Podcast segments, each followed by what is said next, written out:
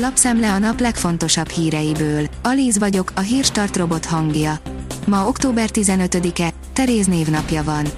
A 24.hu írja, szeretem, amikor Gulyás az erkölcsről beszél.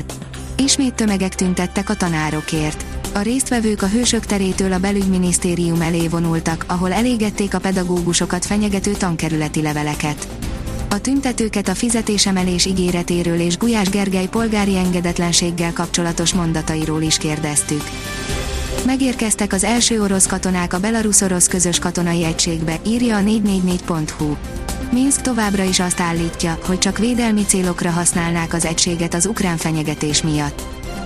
4-8 órás áramszünetekkel jár, hogy meg akarjuk előzni az áramszüneteket. Egész Európának számolnia kell azzal, hogy áramszünetek nehezítik az telet, a gondok megelőzése érdekében itthon is fejlesztik az infrastruktúrát, áll a G7 cikkében. Az rtl.hu oldalon olvasható, hogy akkor is igazat kell mondani, ha nincs belőle haszon, levelet írt volt osztályfőnöke Deák Dániel kormánypárti propagandistának. Azután döntött úgy, hogy megszólal, hogy volt tanítványa sikertelennek és baloldalinak nevezte a pénteki tanártüntetést. A magyar hírlap szerint Kocsis Máté, nem fogadunk el kioktatást magyar-bolgár kommunistáktól. A Fidesz frakció vezetője legújabb bejegyzésében Gyurcsányné tegnapi berlini látogatására reagált. Márkizaiék feljelentették a cöföt négy videó miatt. A Mindenki Magyarországa mozgalom feljelentette a cöfcökat különösen jelentős vagyoni hátrányt okozó költségvetési csalás és különösen jelentős értékre elkövetett pénzmosás bűncselekmények elkövetésének gyanúja miatt, áll a 168.hu cikkében. A napi.hu szerint a gázcsap után a pénzcsapokat is el kell zárni Európában. Az EKB állítólag arra készül, hogy leépítse gigászira duzzadt mérlegét és megszabaduljon az elmúlt évtizedben vásárolt hatalmas mennyiségű kötvénytől. Mindezt akkor, amikor az európai kormányoknak növelni kellene kiadásaikat, hogy ellensúlyozni tudják az energiaválság okozta kedvezőtlen hatásokat. A vg.hu oldalon olvasható, hogy recsegropog a szövetség, nem biztos, hogy a NATO képes szárazon tartani a puskaport.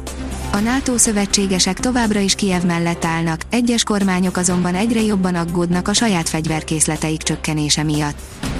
A portfólió oldalon olvasható, hogy lassan már roncstelepre való tankokkal harcolnak az oroszok egyetlen hatalmas probléma állhat a háttérben. Eleinte hazug propagandának nevezte az orosz-orosz párti közösség az első ukrán jelentéseket arról, hogy Oroszország az 1960-as, 70-es években gyártott T-62-es harckocsikat tervez az ukrajnai háborúba küldeni. Rakétacsapásokat mért Ukrajnára a föderáció, orosz várost ágyúztak az ukránok, írja a Hír TV. Az Egyesült Államok kormányzata eközben bejelentette, újabb 725 millió dollár értékben nyújt támogatást Kijevnek.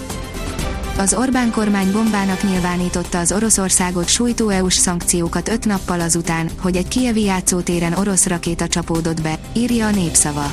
A kabinet arról mélyen hallgat, hogy ugyanezeket a büntető intézkedéseket megszavazta ő maga is.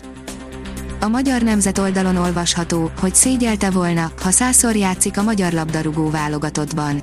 A kerekes székbe kényszerült újpesti legenda, Fazekas László ma ünnepli a 75. születésnapját. Gyermeket vár hatszoros olimpiai bajnokunk. A Ferencváros sportolója közösségi oldalán jelentette be a hírt, áll a Demokrata cikkében.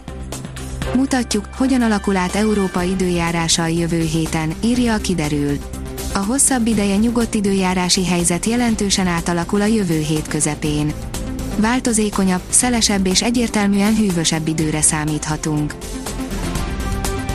A Hírstart friss lapszemléjét hallotta. Ha még több hírt szeretne hallani, kérjük, látogassa meg a podcast.hírstart.hu oldalunkat, vagy keressen minket a Spotify csatornánkon, ahol kérjük, értékelje csatornánkat 5 csillagra. Az elhangzott hírek teljes terjedelemben elérhetőek weboldalunkon is. Köszönjük, hogy minket hallgatott!